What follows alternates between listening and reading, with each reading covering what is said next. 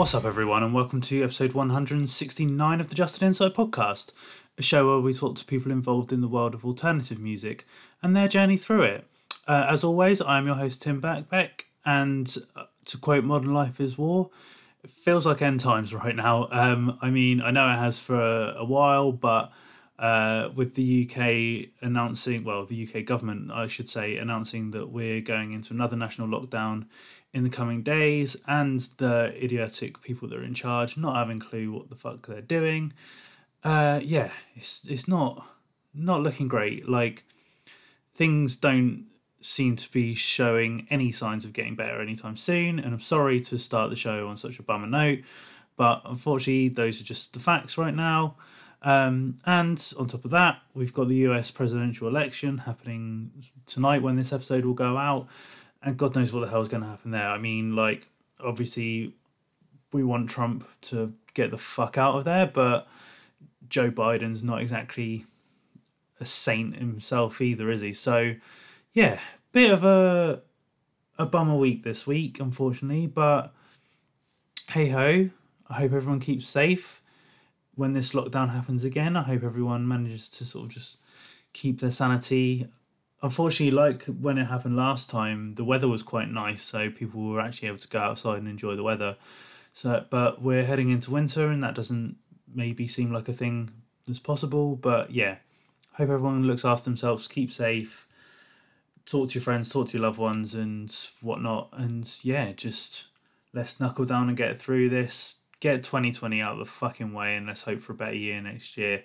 Um, anyway, to switch completely, um, before I kind of get into this week's guest, there's actually a, a, couple of other podcasts that I wanted to shout out that um, some good friends of mine are doing.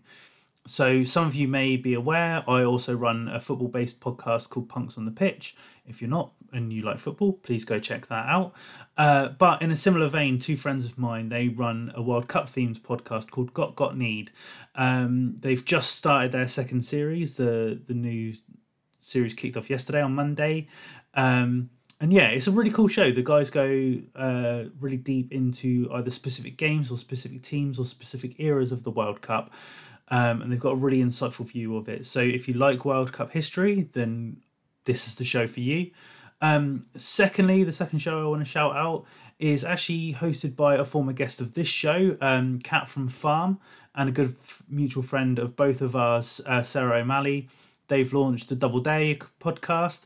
Um, it's a show which kind of covers all things hardcore political from uh, a, a non-male perspective, essentially. Like, it's ironic me saying this, but one of the things about hardcore and punk and metal is that a lot of the dominating voices are male or cis white males specifically. Um, so these two wanted to kind of give their perspective on things and like I'm not just saying this because they're friends of mine, but I think they're two people that are very well positioned within the scene to have those conversations. So yeah, the first episode is a really cool one. Like it's just kind of them two introducing themselves, but going a bit more into sort of what they want to achieve with the podcast and so on and so forth. But that's definitely one to kind of keep an eye out for in the future as well. So that's the Double Day podcast. Um, right, that is enough from me. Let's get into to our guest for this week, and this one is one I'm super excited to share with you. Um, I had initially been putting it off because I wanted to do this face to face, but yo, COVID's a thing, and that didn't allow it. But um, I'm joined by drummer of Morrow and bassist of uh, atmospheric post rock band, I guess. Uh, Shels uh, bassist Dave Robinson. Um, me and Dave met a few years ago at Fluff Fest, which I I'm not sure if he remembers this, but I find it as a really kind of funny interaction. Like we'd done the, the normal kind of like introduction of oh hi this is Dave blah blah blah, but um, it was the year that Morrow headlined. We talk about that headline set in the conversation, but they'd done a run of shows with Svalbard, and for people that know, um, I regularly do merch and tour with Svalbard. Um, so after Svalbard set at Fluff, I was doing their merch. Now festival like merch tents are fucking nuts. And literally, as soon as Svalbard finished, there was just like a horde of people, and I was just running around like a lunatic. And Dave, bless his heart, got me some water, helped me out where I could, and that was kind of our first interaction. And ever since then, we've been really good friends. Uh, I've been able to tour with him as well when he joined us with Svalbard. I got to know him a bit better, and when once I kind of discovered that he was part of Shels, like again we get into this in the conversation. Shels was a big sort of band for me growing up, um, so I kind of fanboyed out a little bit, and I wanted to get him on the show. And lo and behold, now we have it. So yeah. Uh, anyway, we discussed him and his first band kind of going out on, on tour in America on a whim, sort of like not really knowing what to expect. Uh, we discuss him joining Devil Sold His Soul and being part of their seminal record, Fragile Hope. Uh, and yeah, the kind of cult sort of fandom that uh, surrounds Shels, as well as everything that's going on with Morrow and what the plans are with that project in the future. So yeah, please sit back, enjoy the chat I have with Dave, and I'll see you on the other side.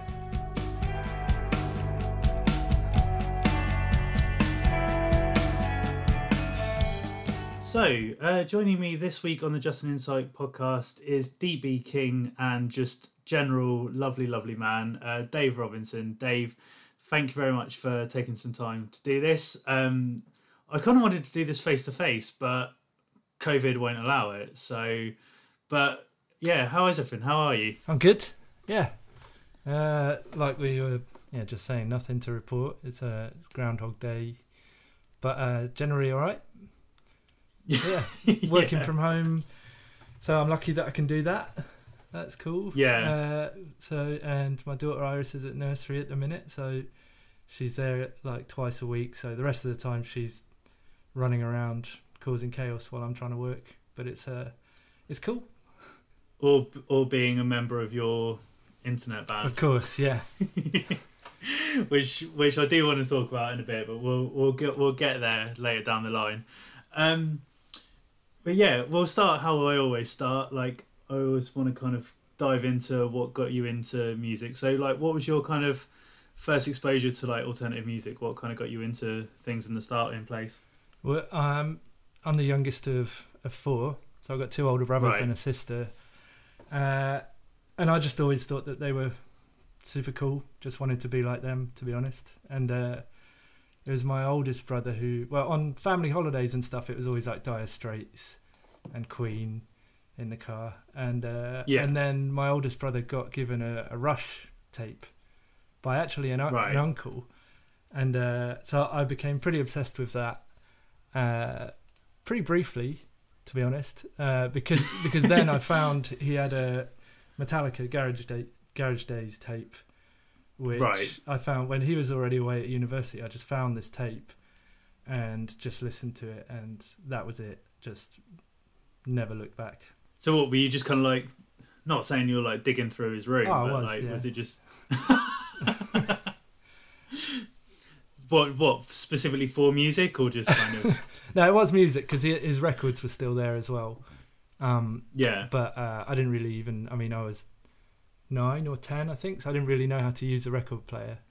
But uh, yeah, and without like damaging them all, certainly I probably did damage a lot of them. But uh, yeah, the tapes. I just saw that one and saw the logo with the like spiky M and A. I was like, all right, let's check this out. And then yeah, just the riffs. Really, it was just all about the like palm muting on the guitar was just I just needed more of it and became yeah obsessed. So like was kind of as you say, kind of being the youngest of four and like as you say, listening to Dire Straits and stuff on family holidays was like like just general kind of guitar music was that kind of something that was just around the house in general sort of thing yeah yeah it was well there was a lot of folk to be honest mostly because um yeah, Irish mum, Welsh dad. They were just well into loads of Irish folk music. But then, right, every now and then, when they'd you know really let their hair down, they'd stick on Dire Straits, Queen. yeah. I think that was pretty much it. We had like three tapes in the car. Uh, it might have been U2, but I don't think. I think we vetoed that as kids. We were just like yeah. boring. To be fair, I think like me and my brother were kind of very much the same. Like the ones on rotation were like OMD, Tears for Fears. Yeah. Um, oh, shit, who was the other one? Oh, it's gonna, it's gonna annoy me, but I'll have to check. But yeah, there was like a couple that were like on rotation when we went on like family holidays to France and, and stuff like that. So, yeah, same. And you just yeah. And but every so often we'd like sneak like Soulfly in or Pantera. Really? that would not fly in my family. Absolutely not. Yeah. I can't understand the vocals. yeah, pretty much. So then, in terms of like after following discovering that Metallica like tape, what did were you just kind of like then like diving in on your own, or were you kind of like asking your brother for recommendations? Like, how did you kind of like spare off from that? Well, so he was he was away at university, and he would send me tapes now and then, a mixtape. Oh, okay. Yeah. Um, so that would inform. So how much lot. older was he, if you don't mind me asking? He's eight years older than me. Okay. Um, yeah, and so he would send tapes, but that was you know it'd be like one or two a year. But then it was so I grew up in you know, a small town in Cornwall with one, at times two or three record shops, and mm. it was just uh, yeah you I, I could afford one tape or CD a month and save up and yeah yeah through Kerrang and stuff like that you know and the guy actually who who ran uh, Saffron Records in St Austell, he would recommend stuff, and uh, that could go either way. But I, yeah. I, didn't even know you could take them back. So I remember he used to. I used to go there for a long period of time. Every Monday, it was uh, Attack of the Killer B's. Anthrax was due for release, and every time I went right. there, he would be like, "Oh, the van crashed" or something like. But I've got this and we'd just come back with. I remember there was Paradise Lost uh, icon. He was like, "Well, this is basically the the British Metallica." So I checked this out. Yeah, yeah. And I got home and I was I was pretty pretty disappointed, really. But because what it wasn't Anthrax. well, just that it wasn't it wasn't what I was after. It certainly wasn't thrash. Yeah, yeah. Um, yeah, definitely wasn't thrash. But like because you know that was the one CD I would get that month, I would just listen to it until I liked it and ended up loving that album. But yeah, there was you know, it was a there wasn't much choice. Yeah, yeah. And I didn't know you could so take like, it back. Oh, there you go. You live and learn, don't you?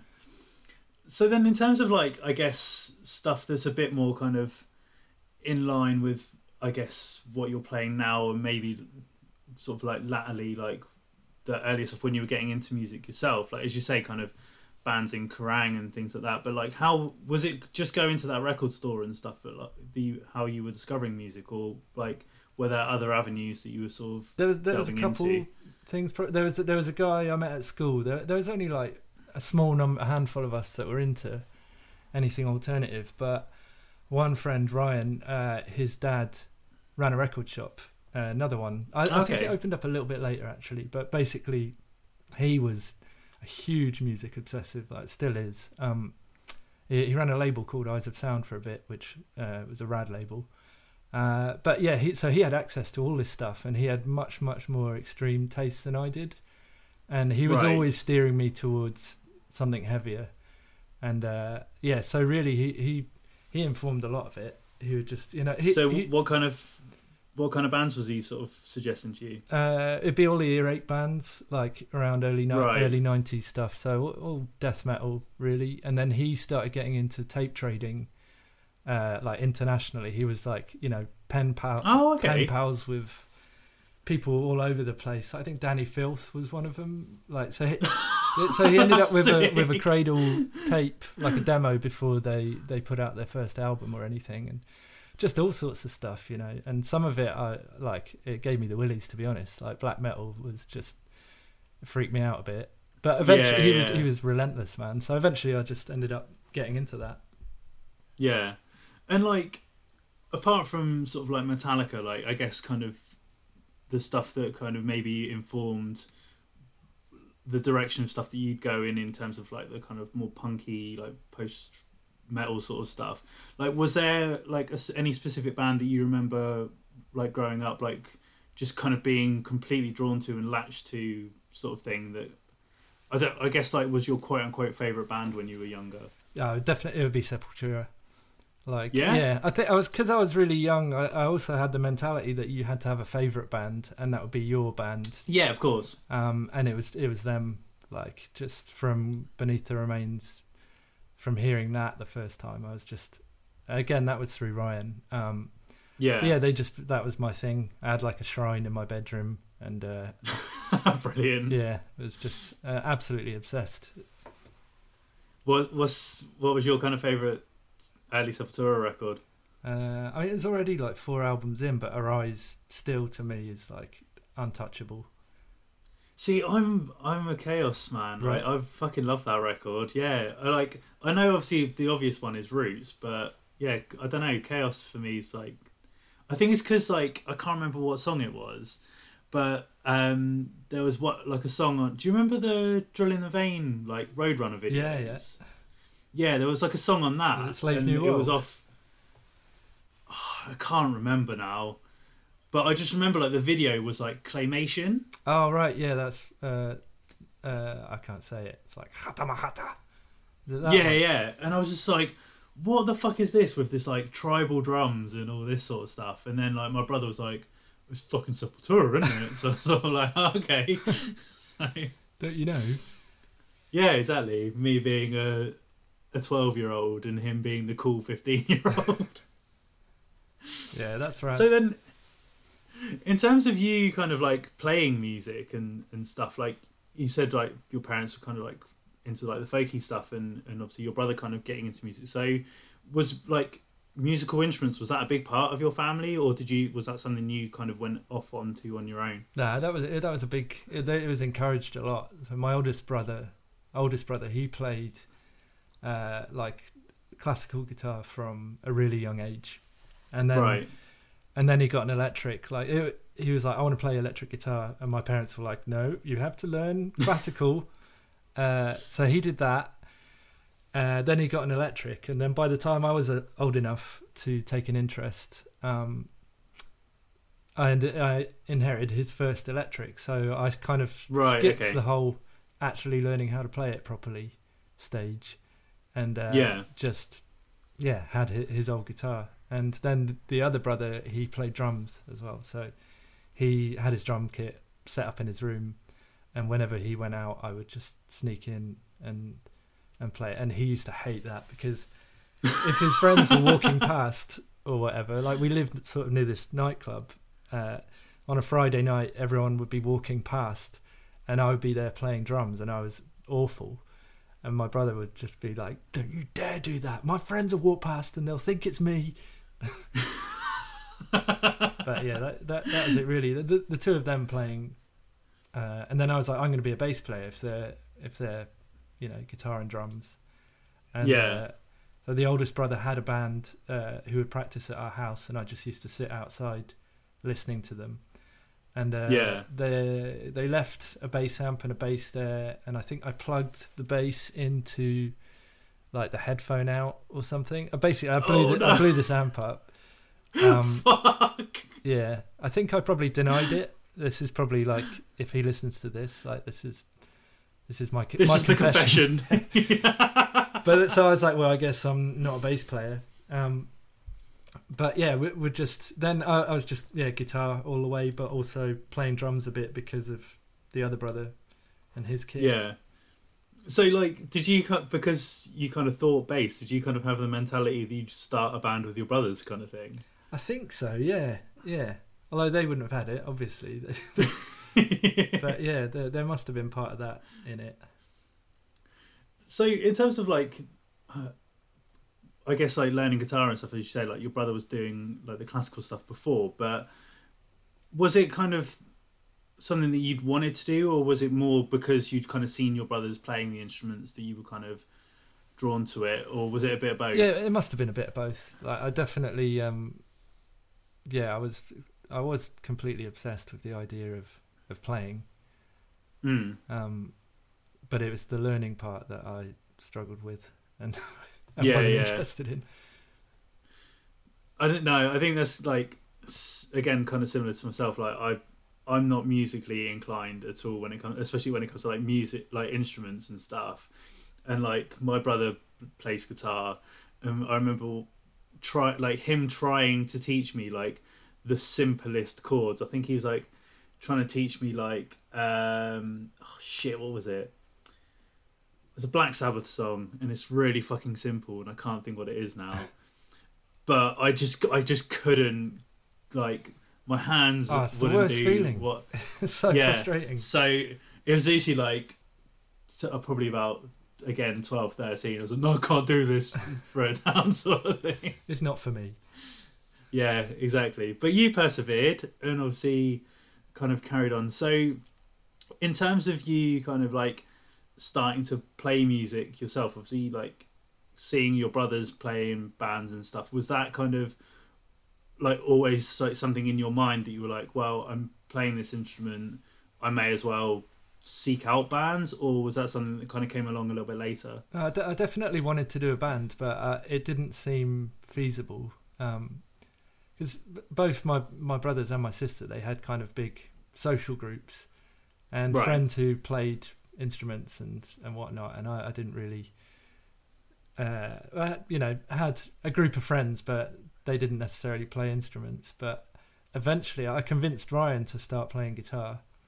And, Okay. Uh, then, yeah, we, we started a, a death metal band uh, in school, and there was just no one else to join the band. You know, we ended up putting an ad in uh, the Cornish Guardian, like drummer wanted, and we, we ended up we ended up with this. du- So we were like, I don't know, 13, 14 by this time, and this dude, he was thirty five. He answered the ad god and ended up being our drummer. And uh, he, I mean, he he wasn't good at all. But we were just sneaking this thirty-five-year-old dude into our school for rehearsals, like, oh my god which yeah, it seemed fine at the time, but I suppose yeah, you'd get he'd get in trouble for that now. Yeah definitely But we ne- we never did any gigs or anything. But we had a bunch of songs, and then but that band carried on, and we ended up we got a drummer. Um, where it was by the time we got to sixth form to college, uh, this this kid who was like sixteen, amazing drummer uh, called Damo, um, who ended up he was in bands like Onedice. I don't know if you remember them. oh yeah yeah yeah Yeah. So uh, and we were like, we got we, this kid's amazing. Like we need him. Uh, and so we ended up doing the band and you know playing at the same venue pretty much every week uh, to nobody. Uh, but it was brilliant, and and the whole well, people did like it because we had this amazing young kid drumming who was just like had this huge drum kit and was just yeah yeah, it was well good.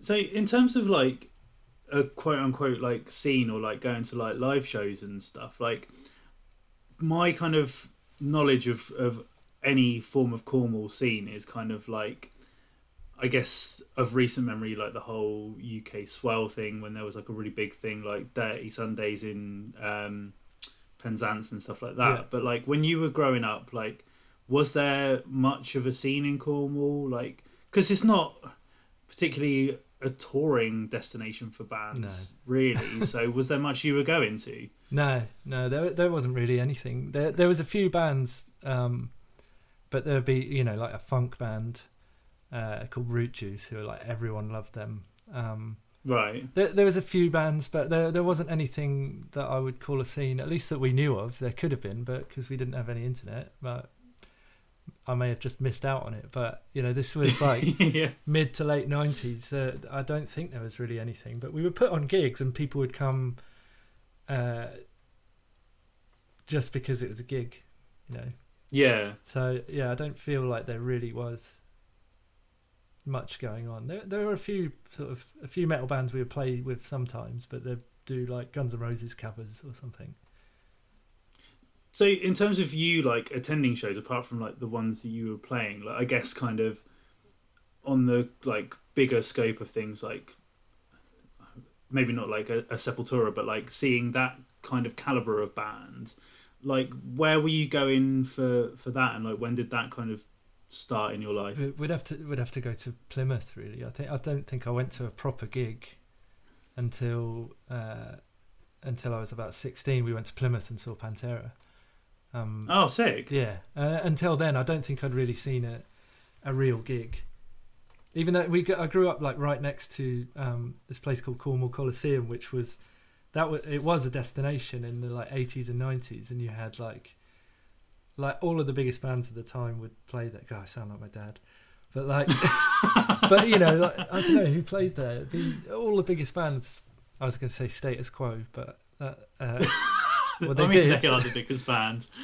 Uh, yeah, it's all escaping me now. But like, you know, it, it, was a big place. But I, at first, I was too young to go to gigs, and also like the gigs weren't really extreme enough for what I was into, so I just didn't, just didn't go. Yeah. So like, I guess when you sort of like started going, was it? Because how like I always can never figure out, depending on where in Cornwall it is, how far was Plymouth from where you were? Uh, it's about a 45, 50 minute drive. Oh, okay, so it's not too bad. But like, was it something that like once you started going that you were going regularly, or was it kind of like a treat once? In a while? It was, it was a treat. It was you know if we could if if a band that we wanted to see was playing, um, and then it's convincing my mate's mum to drive us there, and then yeah. and then pick us up afterwards. Um, so it was only Pantera and Carcass. Um, I was on the on the Heartwork tour. I think they were the only two real gigs I went to when I when I when I lived in Cornwall. It was really yeah. since moving to London in '97 that that's when I really started going to gigs non-stop. Yeah.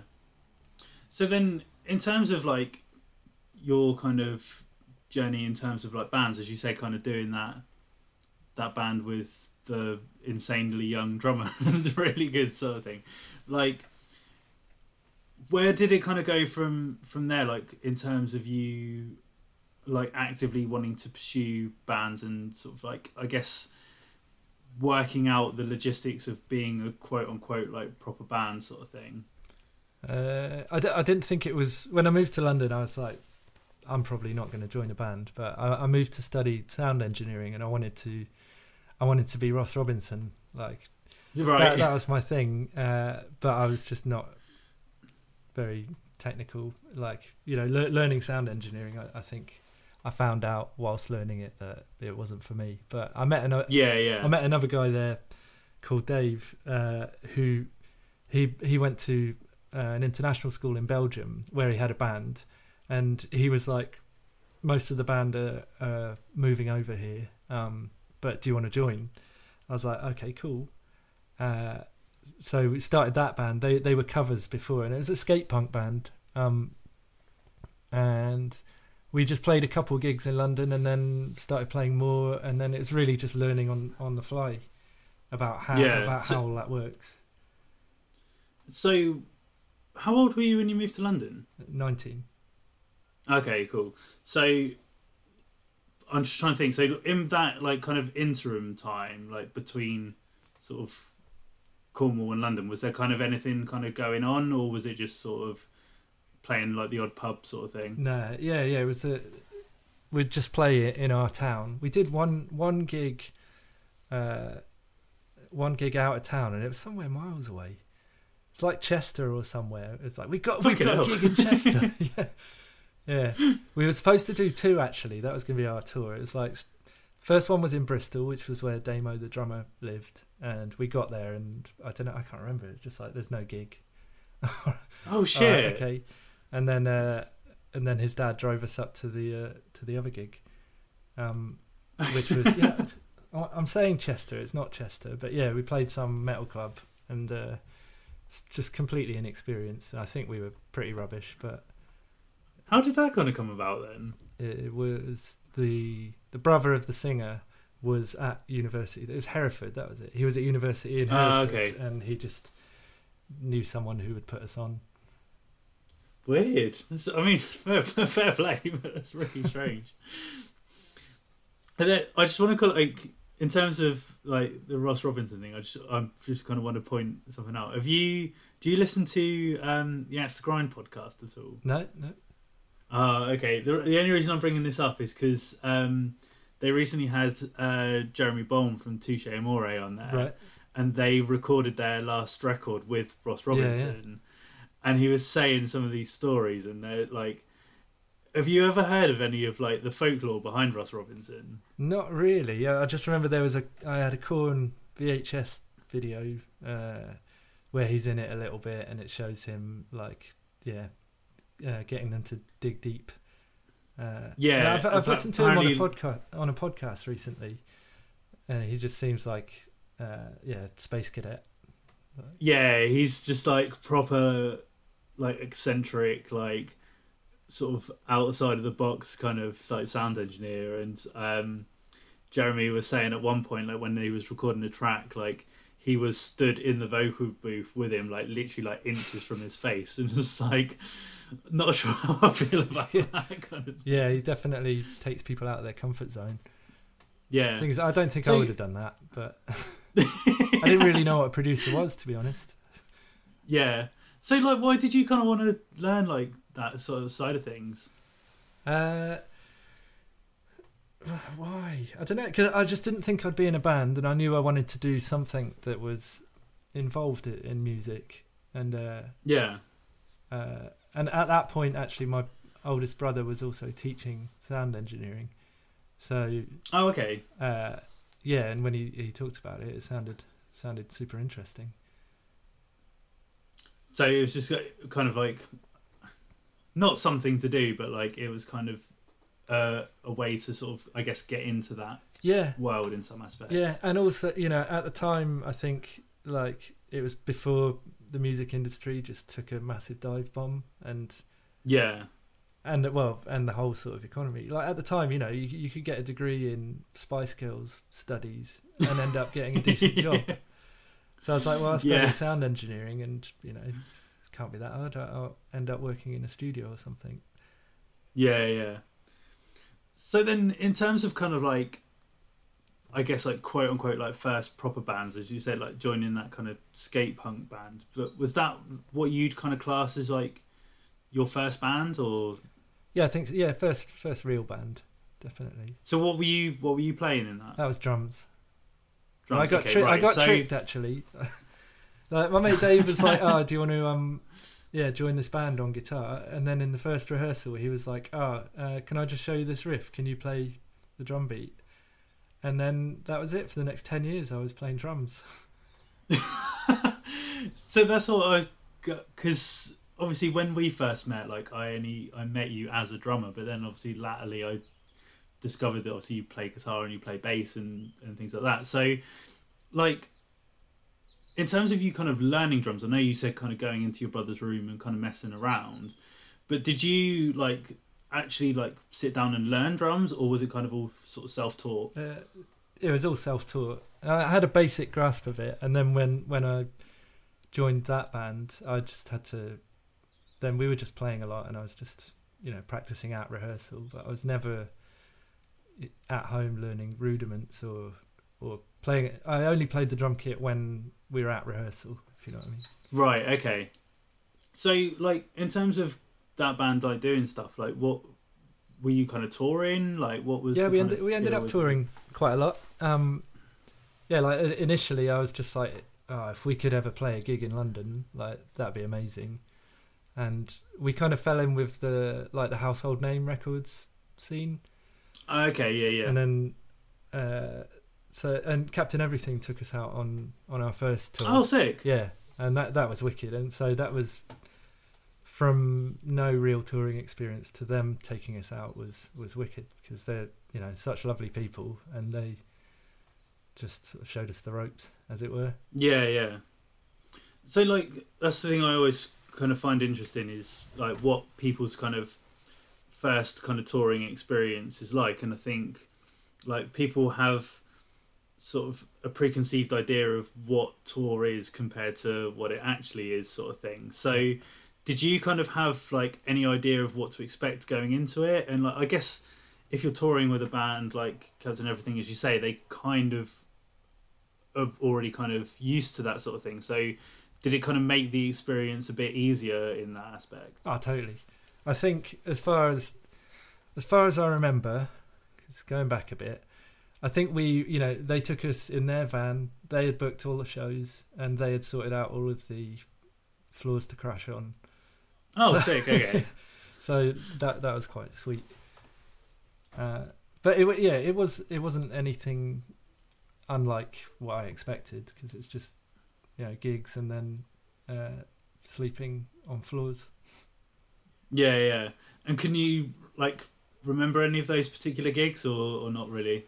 Uh, yeah, well, for some reason, the one I always remember is is uh, the Adelphi in Hull.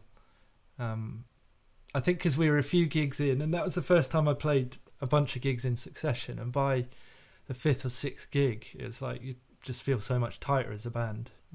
Yeah. Um, and there's a band called the, the Freaks Union we're playing, and Okay. uh, they were from Hull. Uh, and just we just bonded with them and just had a really wicked gig. The gig was, you know, it was really busy. Uh, yeah, and that that was my first, uh, the first time I was like, this is what I thought that the punk scene would be like.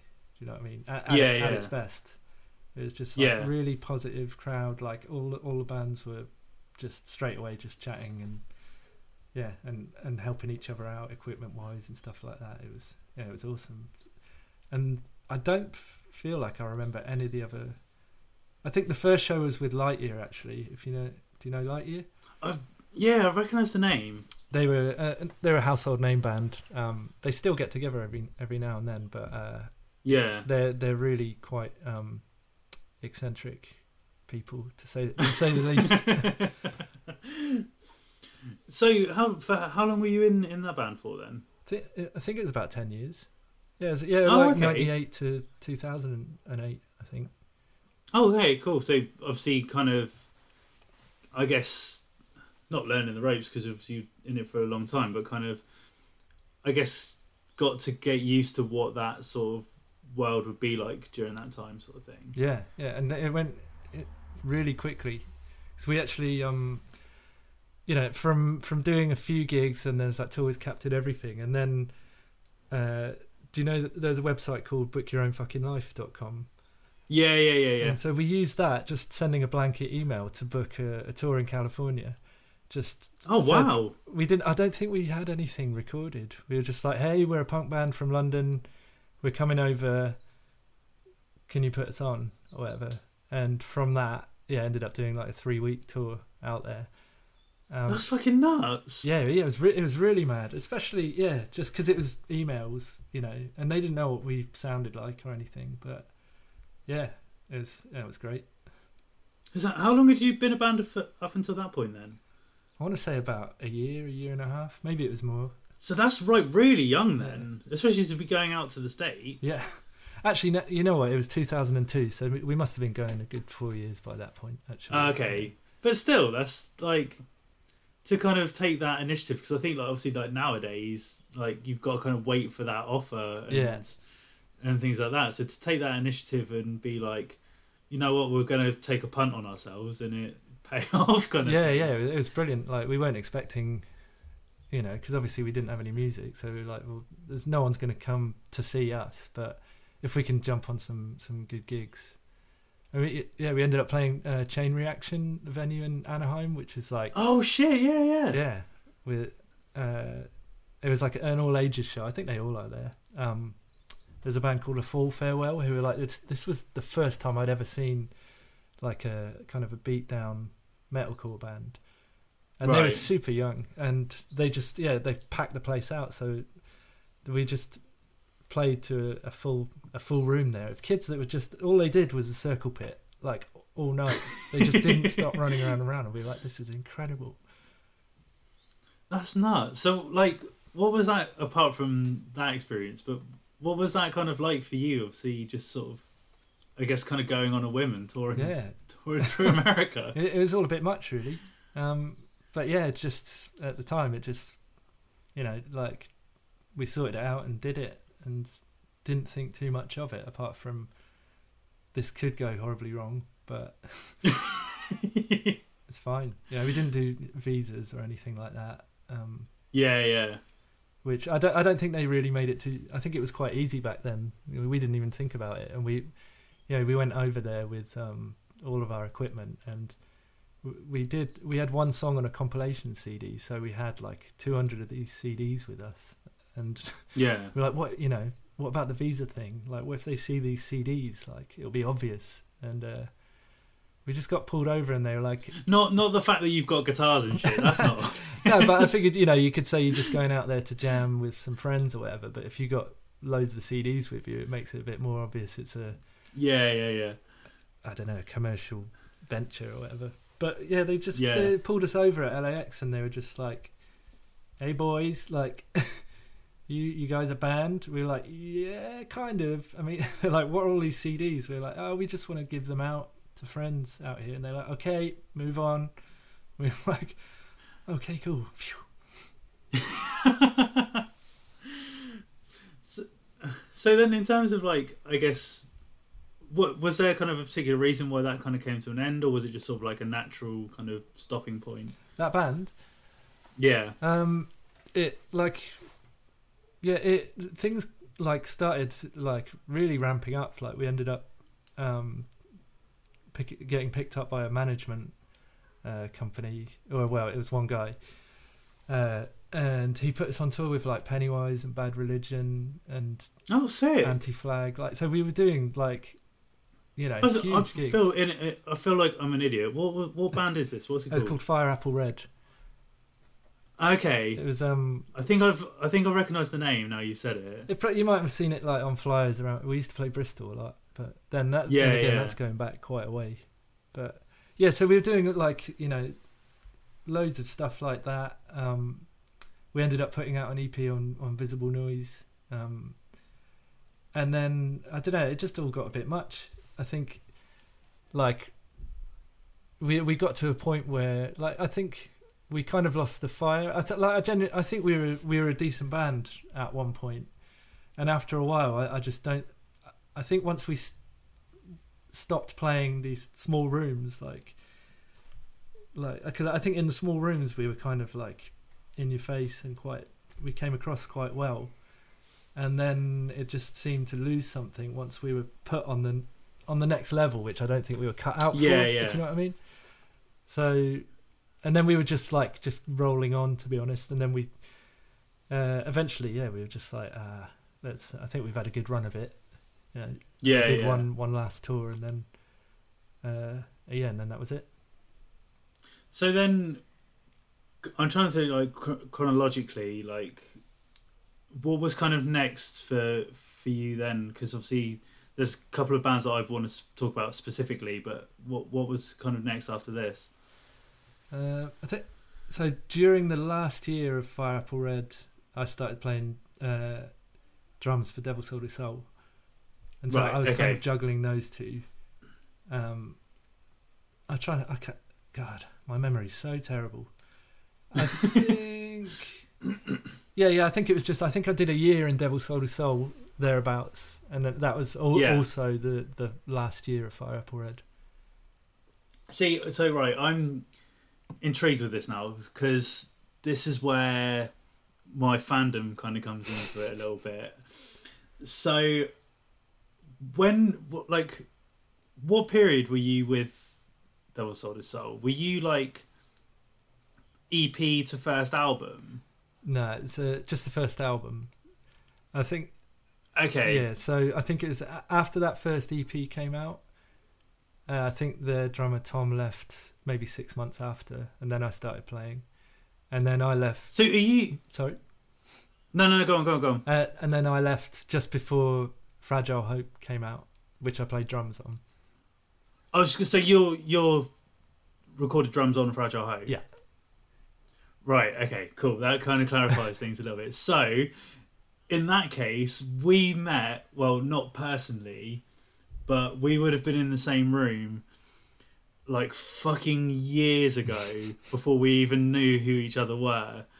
Because um, I don't. You might remember this. I don't know, but there um there was a, a promoter in Portsmouth that used to do uh it was called like Devil's Roadshow, and I think he did like a one-off like charity thing, and you guys Devil Sold His Soul headlined, and it was literally like a, a few weeks before A Fragile Hope came out, and I'd been like absolutely rinsing the EP anyway, and, uh, and like for me at the time, I think I was probably like 16, 17. I was like, and I'd obviously just discovered Devil Soul Soul from that EP and like loved it, like that style of music. So then to see it live, I was just like, "This is amazing!" sort of thing. Yeah. So it's weird that like we're now like mates. yeah, yeah, I love it. I was fanboying over your band. Not anymore. No- now you know me. oh no, I very much still am. But so yeah, like I guess with like, because did you do? Did you do much of like the touring cycle with with a Fragile Hope, or had you left by that point? Uh, I, th- I think I was out already when it came out.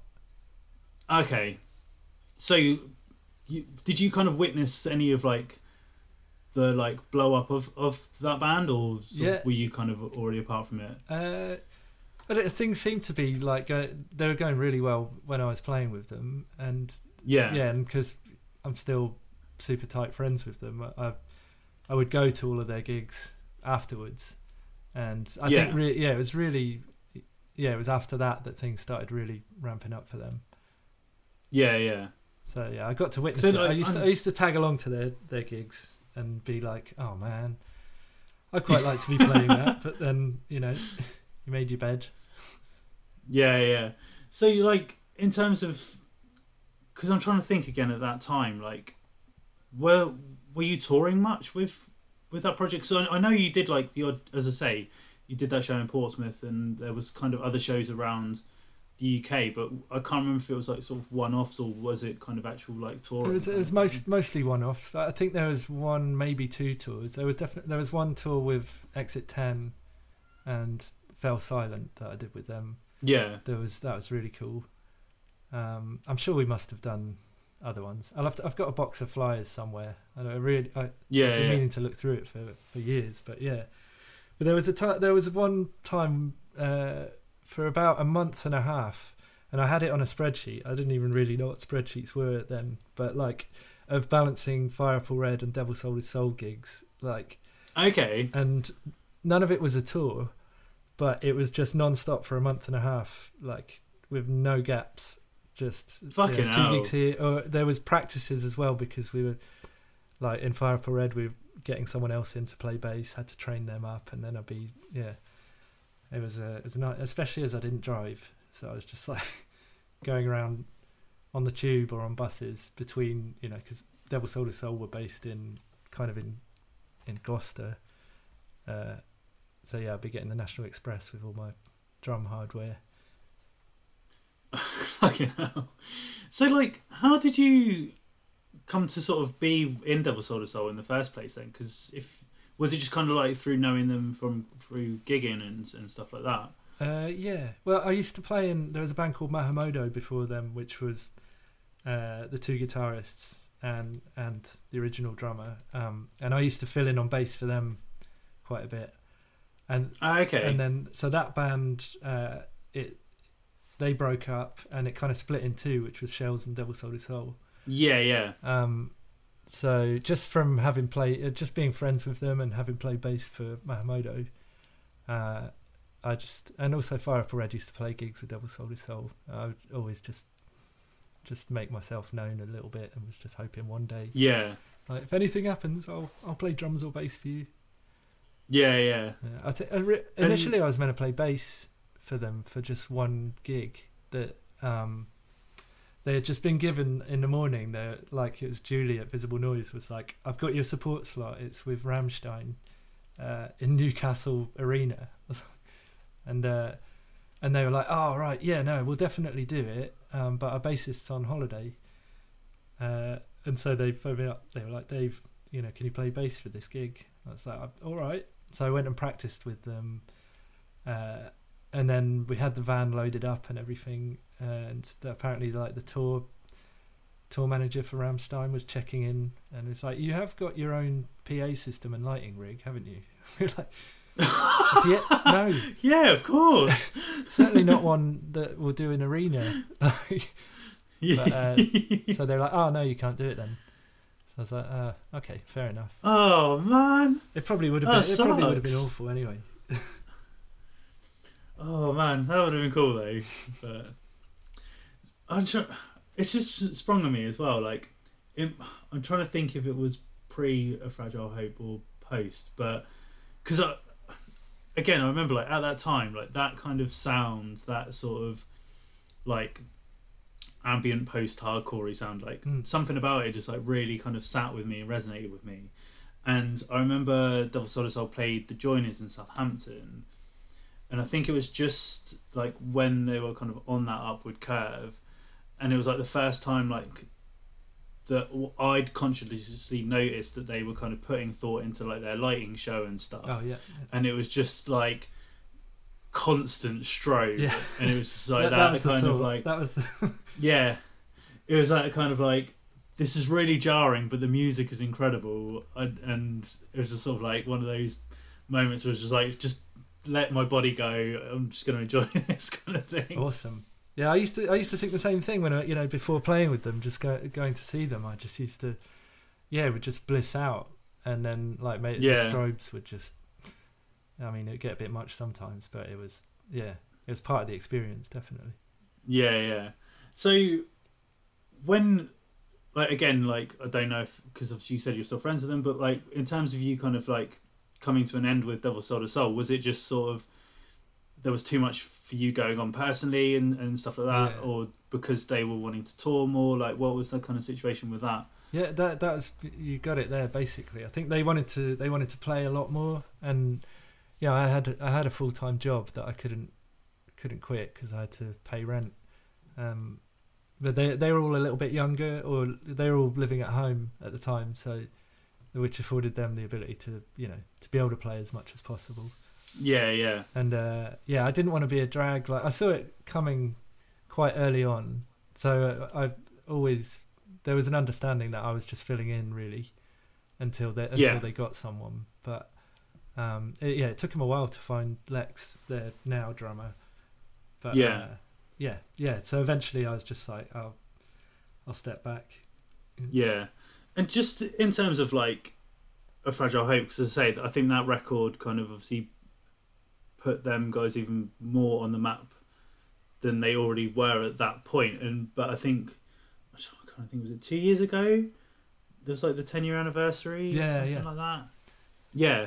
So like for someone that was obviously on that record and kind of seeing the reaction it got and still people holding it in such high regard, is it like a weird thing to know that you were part of that? Yeah, it's yeah, it is in a way, definitely. I mean, I went to the, the London show of that, and Right. yeah, it was. I, I, yeah, it is weird to be honest. I can't really um think of it in that way because you know I, I I don't listen to it much. Um, Oh really? no, yeah, I don't like I don't like the drumming on it to be honest. but um, Fair enough. But then seeing them do it with Lex drumming, it was like, oh man, like this is this is how it should be. Like yeah. That's cool. So then I guess like from there is that when Shels kind of comes into into play. yeah, Cool. Right. So again, me not knowing who you were, and then when we became friends and saw Dave Robinson Shels, I was like, "Are you fucking kidding me?" um, but like again, like I think it's because at, at that time I was like really into that sort of, as I say, that kind of ambient posts, like metal post hardcore kind of Yeah. sound. But like for me, like Shels offered up something like completely different because there was like these elements of like explosions in the sky coming in and then these kind of like more sort of like soundscapey elements and i think the not that it was a novelty but the fact that there were so many of you in that band as well just kind of yeah. made it like really kind of interesting for me and the um oh, i've completely forgotten the bloody name of the record now The, the first one, no the second one that's Plains of the Purple Buffalo. oh no maybe it is what was the first one Well, there's there's an EP uh, that I think is just called Shels, and then it is Sea of the Dying Dhow. Okay yeah that's what i'm thinking of Right. like I came I don't even know how I came across that record. I think it might have been on like I think Shels were like in Devil Sold Souls like MySpace top eight or something like that. So I found like kind of found it through that and then I remember so I went to uni just outside Kingston. So obviously going to like Banquet Records was like a regular jaunt for me, Yeah. and I'd I'd listened to like a few the few tracks that you guys had up on MySpace, and then that record obviously was in Banquet, and I got it, and I was sort of like just in my uni hall was just like, oh, this is so good kind of thing. So like in terms of that project, like was it because I know um I don't want to butcher his name, but the the main guy from Mehdi? Mahuma, yeah, like it kind of felt like it was kind of his project and his baby. So was that the case that you guys were all just kind of coming in, or was it a collaborative effort? Yeah, no, it's it's definitely his thing. Well, between him and Tom, the drummer, who was also the original drummer in Devil Sold His Soul before me. But the, the yeah. Yeah. it's the two of them really. Uh, Probably mostly Mehdi, but yeah, it's very much like you know he he did that first album uh, out in California on his own. But he got Tom. Uh, uh, he came over to do the drums with Tom, but I think he did everything else himself except the trumpet. Yeah. I don't think he plays the trumpet. so then again like where do you kind of fit into the equation and then obviously because you're swapping instruments in this aspect like i know you said like you were kind of filling in with bass with Mahumodo Mm. and, and things like that anyway but was it just a case of because you knew everyone that you kind of slotted in like where where did you kind of come into things Yeah, it was just you know since he he moved out to the states, I just stayed in touch with him a lot, and I can't quite remember. I probably like made it very obvious without saying it that whatever it is he's going to do, I, I want to be in it somehow. yeah because I've just always had, you know, since Mahumodo, just so much trust in his songwriting. Like I, I think he's Mm. you know unbelievable.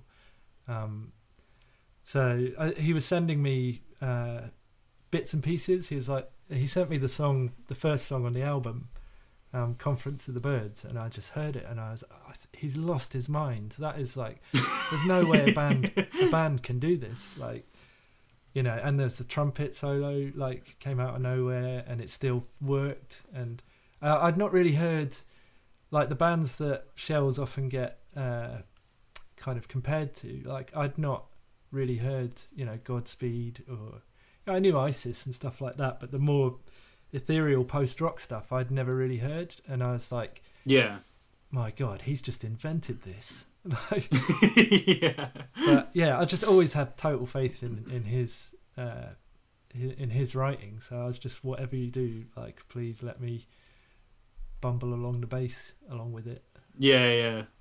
And could, was that the thing? Because obviously, like as you say, Tom was there on on the drums. So, but, but again, because like you can play guitar and things, but was it just a case of you felt more comfortable in bass? Like what, like, or was that just the position to fill? I think partly the position to fill. I think his relationship, his musical relationship with Tom goes back so far, and Tom is such a, a unique drummer. Like, I mean, I, I've been trying to rip him off on the drums for years, you know, because I, I I took over from him in in Devil Sold His Soul, and like, I really all I wanted to do was try and make it sound like it was still him, you know Yeah, and and I've listened to I just I've watched and listened to him so much that I think it really it was I was like this will be awesome playing bass with him because I feel like I, I kind of can work with his ebbs and flows because I've been trying to rip him off on the drums I, I kind of know Yeah. how he works does that make sense yeah, yeah, yeah, yeah. so like playing it, it did take a, a while but now I feel like playing if I play bass with him like I just feel like I'm I'm his kick drum just on the bass like you know yeah, yeah. uh, when it's good you know Yeah. so that like when you guys kind of went out, like started to formulate a band, as I say, because I think it's, at its height it was like what seven members. yeah Yeah. So like getting in a room and just like practicing that, and as you say, like having Mehdi kind of come up with these ideas that on paper don't necessarily work, kind of thing. Like, how was it kind of feeling those things out, or did everything just kind of come together quite sort of naturally? I, mean, I could be viewing it with rose tinted spectacles but I, I think it came together really well I think yeah, he's very meticulous. I think he went to each member's house or whatever a few times to run through everything, like to get everything Mm. exactly as he wants it. And then it was all seven of us in in the rehearsal room, uh, playing so loud, like so Yeah. loud. Uh, and I think it just, yeah, I think it, it just worked. I think everyone, everyone was pretty experienced by that point. Everyone in the band had been, you know, two of the guys at the time uh, had been in Eden, Maine. If I don't know if you know them, they were like a rad, Yeah, like, absolutely rad. yeah, I loved Eden Maine. Uh, so everyone was pretty experienced. So everyone had done their homework, and uh, yeah, it just worked quite well. Mm.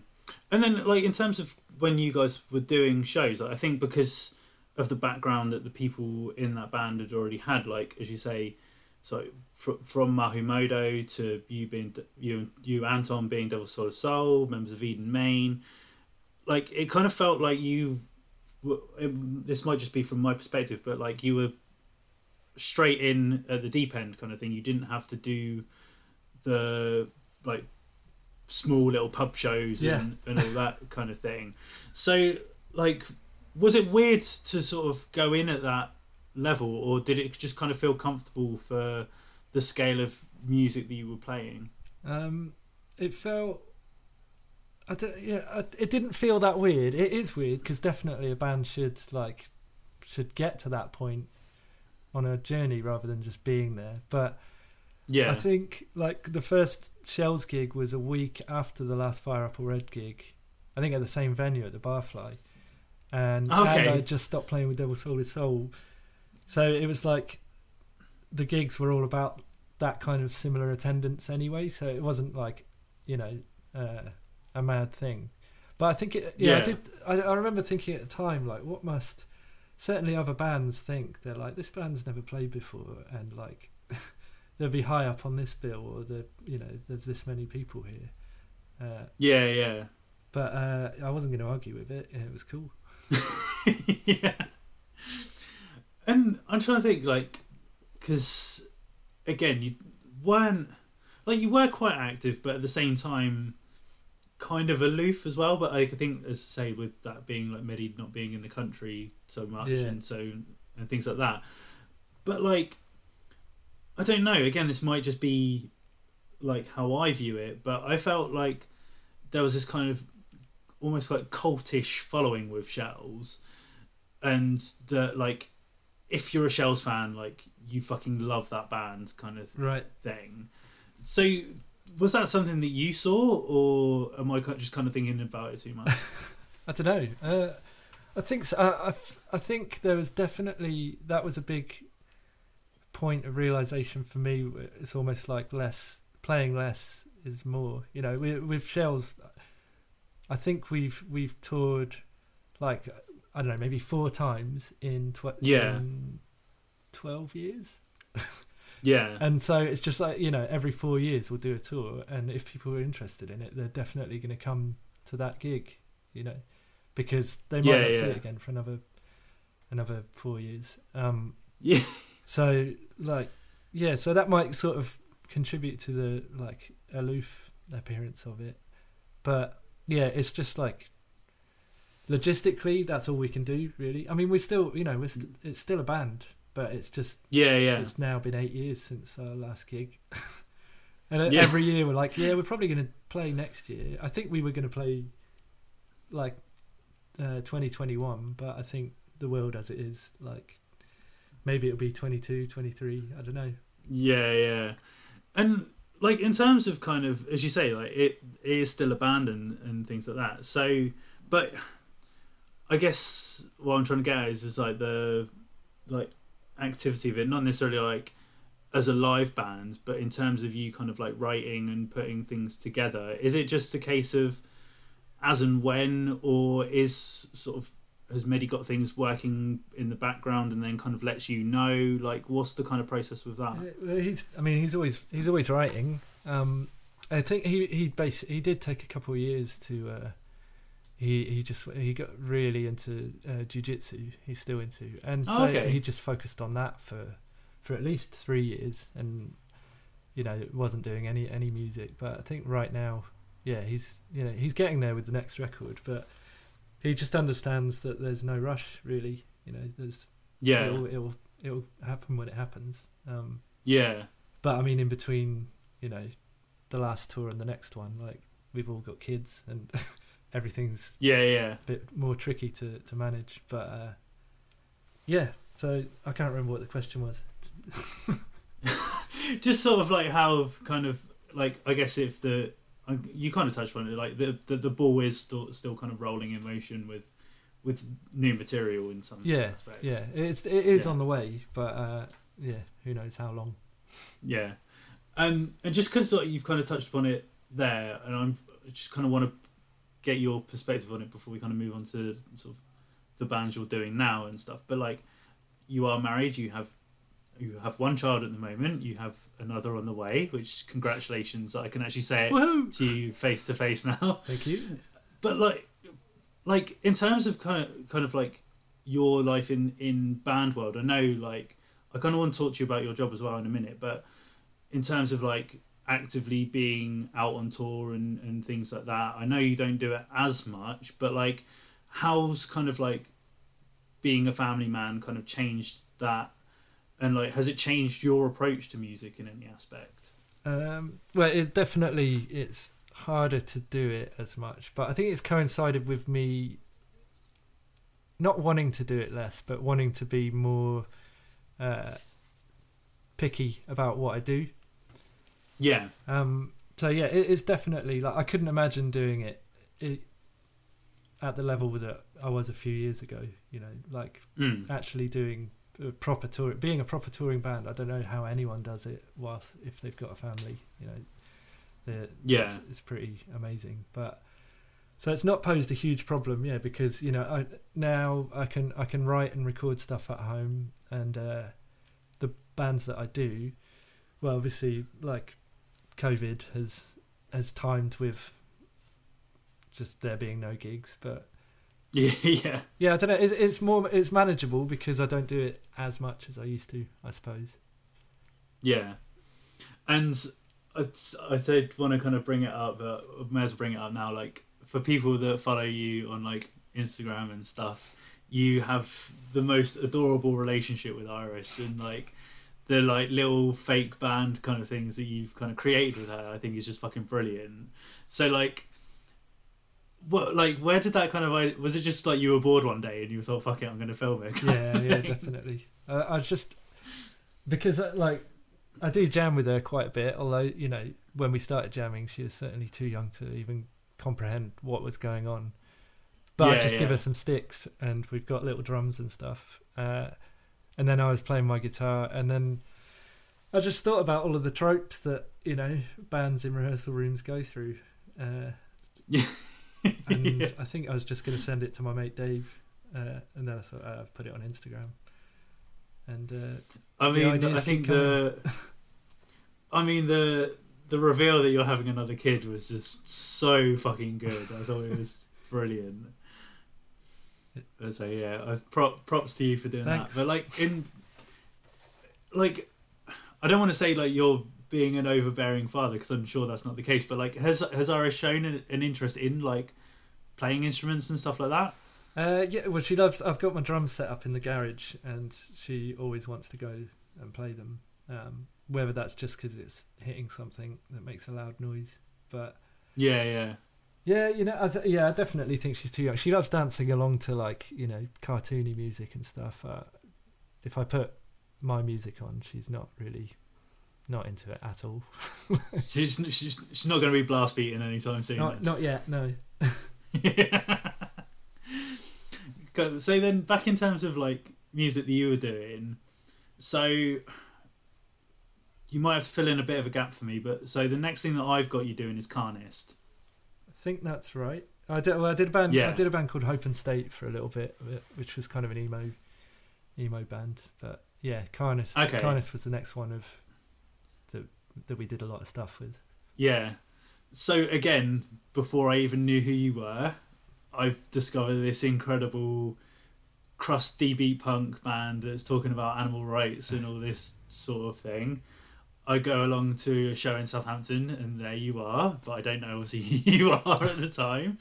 But like, was it kind of like weird for you to sort of, I guess, play a different style of music because where you'd obviously gone from doing the kind of Devil Sold His Soul shell stuff that's got a bit more space to play with, mm. it's a lot more atmospheric, to just absolutely pummeling the drums with D beats and stuff. like, was was that kind of something that you'd wanted to try your hand at, or did you kind of find that transition quite strange? Um, I think because like the skate punk band I did way back before was pretty, you know, it was pretty fast. There was a lot of double time stuff, so I was I was into playing fast stuff. Um, mm. I definitely wanted to do something very aggressive and heavy. Um, yeah, so it it wasn't that much of a struggle. Although, like, I still struggle with like blast beats. I'd never I'd never done blast beats before then, and uh, so that that was definitely a struggle. But yeah, generally it was it it was what I wanted to do at the time. Definitely. Yeah. That's cool, and because obviously, like, I don't want to kind of well, I'm going to give him praise in some aspects, but like obviously with Alex being the the vocalist, and obviously he has this weird like kind of following from Fall of Efrafa that no matter what Alex does, he will have kind of some sort of following sort of yeah, thing. Yeah, it's true. So, so like to be in the band with him, like, did you kind of see any of that kind of crossover of like people coming from? Because like, I guess Fall of Efrafa is not massively removed from the Shels stuff. It's okay. It's a bit more crust and heavy, but it's still got that like big soundscapey sound. Yeah. But I don't know. Did the two worlds cross over, or like was it very much like when you were in a band with Alex, you were like, "Oh, there's this punk dude that knows all these people," kind of thing. Um, I, yeah, I, I don't know really because I feel like Fall of Efrafa, at least in the UK, it's not. If you're if you're more in touch with the Euro sort of scene, you're more likely to to to know about the Fall of Efrafa side of things. Like Ollie, who played bass in in Carnist, hadn't heard of them, and oh, okay. even though he was like a dedicated hardcore and crust kid, you know. So yeah, um, but yeah, they're definitely you know it's his uh, it's a blessing and a curse. I think whatever he does will always carry that attachment, which he's learned to live with now. I think there was a long when we were doing Carnist, he was a bit like, oh, you know, I wish I could just just be me. yeah, yeah. Well, that's the thing because obviously, like Carnist was very different. It was like fast and mm. say like blast beats, D beats, and like obviously Fall of Efrafa had that, but like it wasn't Fall of effort for Mark Two sort of thing. No. Yeah. So then, like, I'm trying to think because how much did you guys? I remember, I say, I remember seeing you at that show in Southampton, but I think that was like a one-off tour that you might have been doing but like did you kind of do much or was it kind of like just a little project that kind of happened and then fell fell by the wayside kind of thing? We we, we probably did like three or four five date tours. We did we yeah. we played in Europe more than we did here certainly. Um yeah. played a lot in Germany. Um yeah we we didn't do loads to be honest. And uh, also I think uh I, I just don't think people were that interested, and so fair enough. But we loved doing it. You know, it was, it was brilliant fun. Yeah. And in terms of like kind of like the Europe stuff, like obviously you've been in touring bands for for years and stuff like that. So you obviously you can probably give a a different perspective on this, but specifically like with that kind of crust punk style, how did you kind of find like the difference in shows between like Europe and here? Because like I think from my experiences of going over to Europe, like in general, no matter what genre of music is, they're a lot more hospitable and, and things like that. But like their sort of like crust punk scene seems to be a lot more active and a lot more kind of community driven yeah. than ours does here in the UK. So was that something that you found when you were out doing those shows? Oh, totally. It was a real eye eye opener for me. Um, yeah, like you say, it was really community driven. I I, th- I think maybe like in you know Germany, for example, I'd say maybe it's not that unusual for someone to be into that kind of stuff. I know I know it's it's not Yeah. mainstream, but I don't think it's as obscure. So I think it and so the umbrella of like the the kind of the ideas of like co- collectivism and stuff like that, uh, they just seem to reach further over there. But definitely, yeah, Yeah. shows are way more yeah hospitable. Like it, I. I, I want to say like oh I don't want to say everything's better there, but it pretty I mean, it is, Yeah. but yeah but then you know then you know there's like uh, south london scum here like they you know they do absolutely awesome stuff but i just don't think there's the same setup over here you you know i don't know if you can accommodate bands here as well as you can there because there's so many over there there's like really good squatted buildings where you know they'll have rooms with bunks for bands to stay in yeah, yeah. Whereas I, you know, maybe it does exist here, but I'm not plugged into it. But I just don't think I've ever seen it. I was gonna say I can't think of like anywhere in the UK that's got anything like that. To be totally Yeah. honest, Well, But- well, there's Pity Me in um in Durham, which is where the the Martha, uh, the band Martha have got a place where it's an animal sanctuary and it's got oh, and sick! it's I didn't know that. bunks, you know, for bands to stay in and stuff like that. That was the only time I've ever been like, no wait, this is you know, this could be in Europe. Yeah, I, I can't think of the family now. There's a family like in Newcastle as well. Shit, what are they called? Oh, I can't remember. It's two brothers, but like their parents were like really into like the punk world as well, and like literally any touring band that goes through Newcastle, they stay at this Right. house, and it's like punk house sort of thing. That's rad. I can't think. Oh, it's going to annoy me what they're called now, but I mean, ma- Yeah, maybe, it, so maybe think- it does exist over here, you know, in various different scenes. But like, I think, yeah, the one thing about Europe is that there, there's not, there aren't such clear lines between scenes. Yeah, yeah.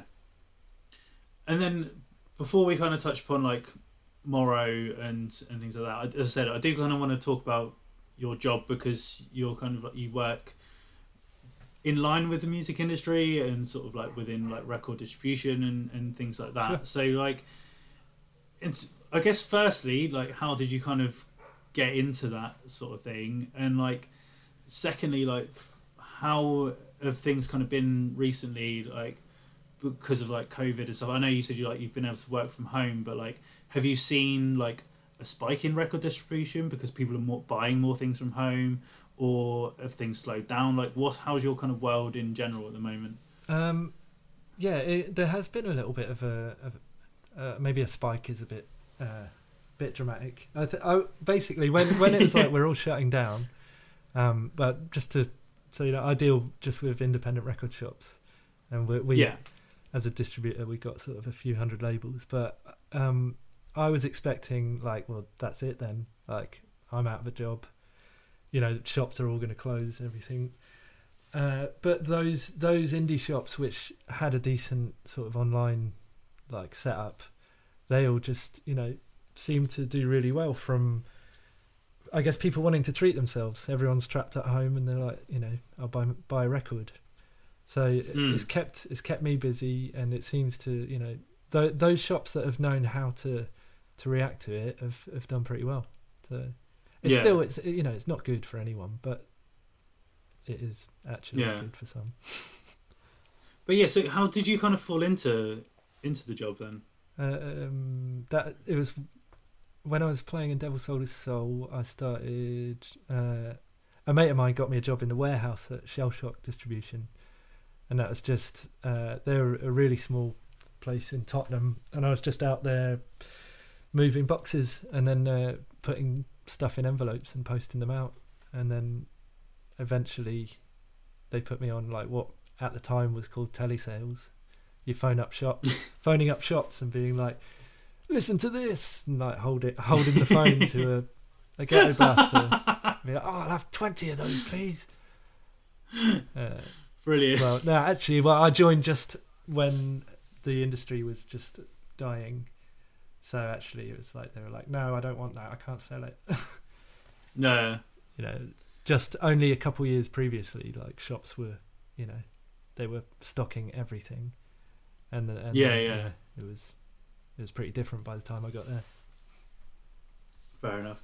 So then, in terms of like what you're kind of doing at the moment, I guess like the most sort of quote unquote active band is is, or even though that's still not that active, is Morrow. Yeah. but like, I know, I know that kind of started as like a a kind of like an internet project that wasn't necessarily going to be a live thing Mm. But obviously then has progressed to be a live thing. So, like, I don't know, you might be able to shine some light on it, uh, you might not, but like, do you, how did it kind of come to be a live band? Was it just kind of people asking, like, or, or was it kind of something that was always sort of being toyed with? I think I think it was always in the back of in the back of mine and Alex's mind. Um, but the- the first thing was we just you know he he had this the concept, the story, and everything, and he wanted he wanted the music for it. So I I demoed it all on the computer, and then we ended up we went up to record it um, with Balti at Stuck on a Name. Uh, yeah, got got it finished, and then put it out. I think online, sort of within 24 hours of getting getting the master. Uh, and then and then just started thinking, yeah, it would be cool to should we actually get people uh, get people in the band to to do do some gigs, Mm. which it it, it took forever actually, to be honest.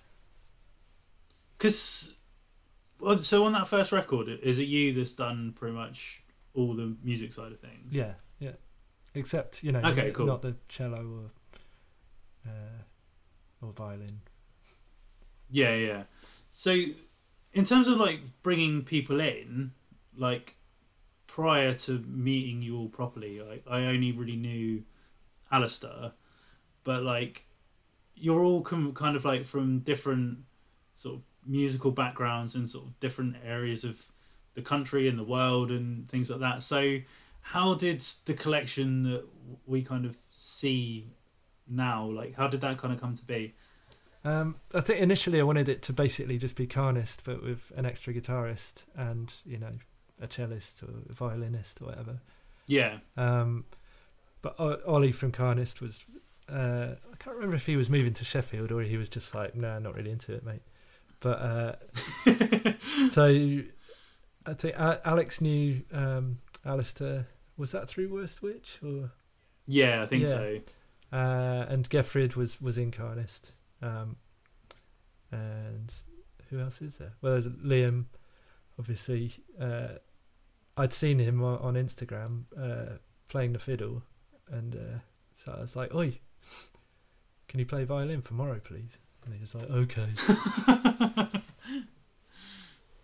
Is that every? So it's just kind of like, just kind of like, yeah, sort of like knowing people from other bands and sort of bringing them in that yeah, way. and, and Jose was in Abrasidio, um, who played London a lot, and I used to see them. I never really knew him, but I, I was always like, we should get him because he's he's just like the embodiment of Spanish crust. It's just like it's, it's got to be him. We need him. I mean, yeah, you nail on the head, kind of. so then, I'm trying to think now. Was Fluff the first show? No, that was like our third show, I think. Yeah, Ah, okay.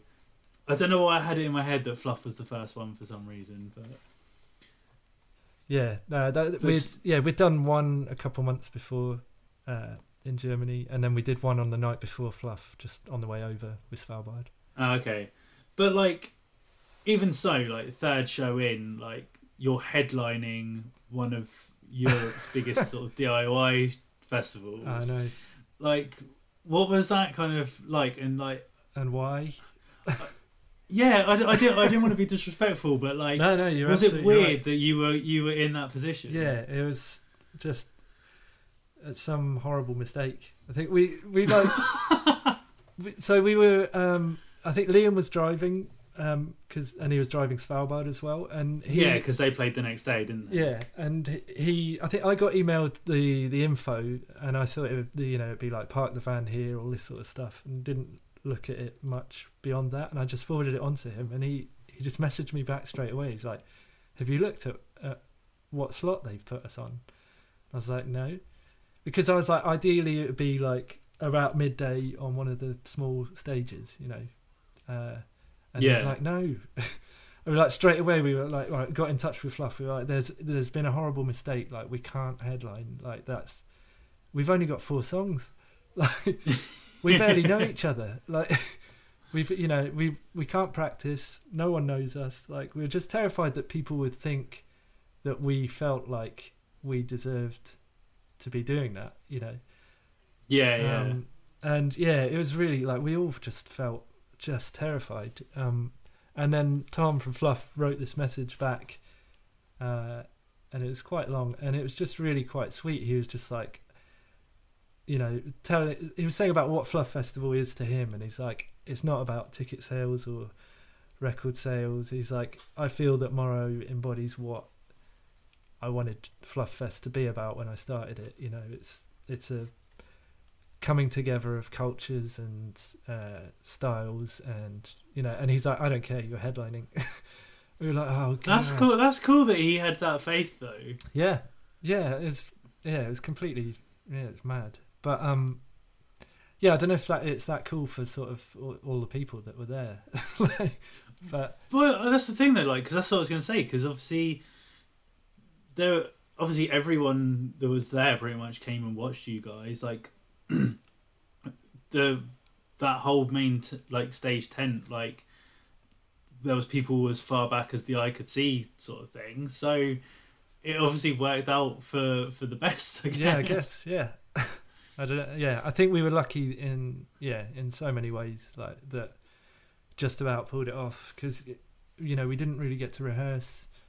We you know because everyone lives in all different different places and it was just all like it was kind of all horrible, but but then it was yeah it, it, was brilliant. And like when there's that many people like even if uh, all of them are just like politely clapping it just sounds like yeah yeah yeah, yeah. so it, it felt it felt good it felt after the first song like okay it's not it's not the disaster that we had all been totally convinced it was going to be yeah and for you like was that kind of like the biggest stage that you'd played on? Yeah, it has to be. I'm sure. Yeah. So were you kind of like quite daunted by it, or like as you say, once you kind of got that first song out of the way, had you did you kind of get into a bit of a rhythm? Yeah, I think yeah, getting the first song out of the way definitely felt better. And but even though it's that big, it's like the stage itself is isn't you know it's kind of bits of plywood nailed together. It's not like some yeah. Know, I don't know. It's not like. Uh, a Reading festival stage or something like that. You know? Yeah, yeah, yeah. Um, no, that's fair yeah. enough. And then in terms of like other stuff, because I think was the second record out by then? I can't remember. Yeah, yeah, it just come out. Yeah, yeah. So obviously that kind of brought more eyes to it and sort of a bit more kind of quote unquote buzz sort of thing. And then obviously you did a bit more of an extended European run that kind of ended with another festival with Mr. Oh, Stars. Course, yeah. And like I don't know, like what was that kind of like doing a longer run with with the guys in terms of not necessarily like band chemistry, but I guess kind of just sort of like seeing the fruits of your labor, like rather than it just being the odd one-off kind of thing. Um, yeah, that that was wicked. That one. I mean, it was what was it, seven gigs, and it felt it felt a lot longer. I think, yeah. and also, you know, uh, my daughter was not very old at that point. I did, I did want to get back home in a lot of ways. Yeah. But um, yeah, that that was wicked. Like, you know, in terms of getting to know each other properly, like some of the other guys, it's just they're they're all such nice people. I think that that's higher on the criteria than ability, uh, even though they're all you know super capable musicians. I think just being nice, and it so it yeah. just made for yeah, uh, just when everyone's really considerate towards each other, um, you know, and it's the first time, you know, apart from Carnist, it's the first sort of band I've been in where everyone's vegan, so everyone's got the same. Uh, we want to go eat there, you know. Yeah, um, yeah, yeah. Just all of that. I don't know. It felt, it felt really good in that respect. But on, that tour, you know, we only met Kelly, the cellist, on the day of the first gig, and yeah, and she, you know, for her to uh, just respond to a Facebook uh, post, be like, yeah, okay, I'll be a cellist, and then just to travel I think the first gig was in Nijmegen. Um, you know, to, for her to, to, just jump on a train to go go on tour with some band she's never met. it's pretty. Yeah, yeah, yeah. That's you know, that's pretty. I respect that a lot. And then yeah, and she was just she's fantastic. You know, so now she's she's on board. So yeah, yeah, it, it was all all worked out amazingly. That's cool. And what's kind of like the the latest with kind of Morrow? Like, is there kind of again similar to Shels? Is there like new material sort of being worked on, or because of like COVID, have things kind of taken a bit of a back seat for the time being? Like, where's things stand at the moment? Um, well, I do it all on my computer, so I've got probably like probably about eighty percent of it is done. Um, yeah, but it has been done for quite a while. That much of it. Um, so I don't know if you can hear that ice cream van. Yeah, yeah I was gonna say. yeah. I, I tell Iris that, that she's like, "What's that noise?" I'm like, "That's just the van that doesn't sell anything at all, nothing." um, all. I was half expecting to see you go running off. Leaders. Um, no, what was I saying? So yeah, uh, it's kind of because I'm working from home and with Iris running around. Like it's hard to get the rest of it written, but uh, yeah, there's there's not loads to do. So you know, hopefully, you know, fingers crossed, we'll get back in the studio by sort of I don't know January, February, and, and get that one, yeah, get that one done. That's cool. And is it like, because as you say, like with the way that Alex writes his lyrics and and things like this, like, and with Morrow as a project, he's kind of got this narrative story kind of flowing through it. So do you know if it's kind of following? On from that, or is Yeah. it, or have you kind of not broached that subject yet? Yeah, no, he he he sort of uh, when we hang out, he he he's basically like a storyteller. Like he's gonna make the most most yeah. incredible granddad. Like that's what he does on tour. he just like he tells stories that you know that he just makes up. So That's the thing. I really want to get him on here, but I just I've never had the opportunity to to broach the subject. uh, just him. give him a shout. You know, I think he, he might. You know, he's he's quite quite shy. So, but you know. yeah, Um, it would be good though, yeah. But you know, he should just yeah, just tell stories as well. Like you can just sit back. But yeah, so he's explained to me what's going to happen uh, in terms of that, like that world on the next record. So I've been. It, it's a funny one, like the way I kind of write and try and work with some of the story arcs. Um, yeah. That's what I was going to ask. music. Like, does it is it kind of music first, lyrics second, or vice versa, or is it a bit of a mishmash of both? it's, a, it's a mishmash, I think. Well, it's probably usually uh, I'll come up with some songs, and then we'll talk about the story, and then that'll maybe affect me changing some bits, and you know, yeah, it's I don't know. There's not really one particular way that we approach it. Yeah. And then another thing that I want to talk to you about is because I think you're the only person I've actually interviewed that's done a quote unquote quarantine band Right? in in social distance and like like obviously I know it was just that like the five track EP and things like that but like what was that kind of like to do like I, I know as you say like you've got the means to record and everything in your home anyway Yeah. but to li- literally have everything like done virtually via computer was it kind of a strange thing to like hear those songs come together or did it just because the way technology's moved it just kind of felt natural Yeah, it was. Well, I just did mine. My stuff I just did in one evening. Actually, I think it was. Um, yeah, it was all written uh, and demoed. Uh, so I just played along to these riffs. Yeah, I don't think I Yeah. had the vocals at that point. Yeah, just kind of wrote some bass lines, but that mostly followed the guitars uh, as I went along, song by song. Uh, you know, figured it out and then and then just recorded it and then just sent it off. And it was really the other guys that kind of pulled it together into a proper a proper release. but that's what, that's what i mean like when you've ki- kind of heard it was it i because obviously as i say like i'm not musically minded at all in that kind of aspect Yeah. so like was it strange to like record these fi- like files send them off and then next thing you know they've formulated a full Yeah, song it- that's being released sort of It was quite weird actually. Yeah. And I, I think it's it came out sounding so good. Like I wasn't Yeah, yeah. expecting it to sound as punchy as it does. Uh, So I think I'd already because I rec- I did my parts, and then a couple of days later, I was in bed with with COVID for like two weeks. Oh shit! Yeah, and so it was after that I think that then I, I heard the finished product, and I'd forgotten how any of it sounded like. and yeah, a pleasant surprise. Fair enough. And is it literally? Is it going to be like a one and done thing, or Probably. like- yeah, I think so. yeah? Fair enough.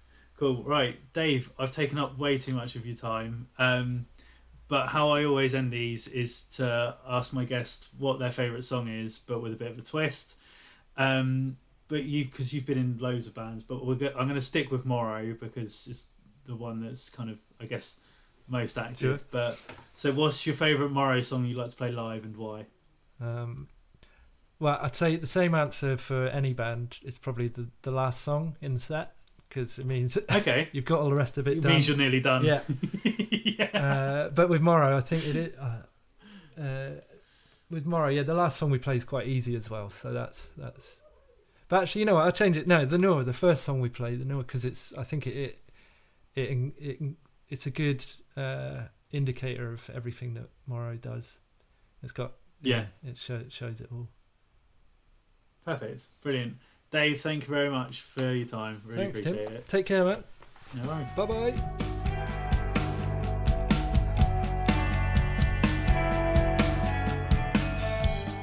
So there we have it, folks. Again, a massive thank you and shout out to Dave for taking some time out of his day to have a little chat with me.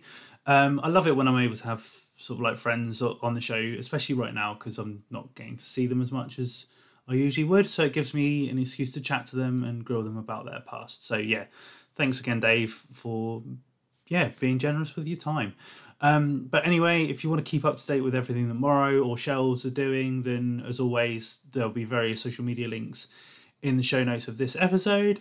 Um, we've got a few more cool chats lined up and in the in the bag for the coming weeks. But as always, we'll kind of keep rolling and, and get things going. So I'm really excited to get those ones out for you. Um, but as always, if this is the first time you're listening to the show or the 169th, then please subscribe, rate, review. Really, really does help us. And like the last couple of weeks, we've been hitting some good figures. So let's continue that and keep pushing, I guess. I don't know what towards, but yeah. I don't know what I'm talking about now. But yeah, anyway, as always, thank you for stopping by the Just an Insight podcast, and I'll see you soon.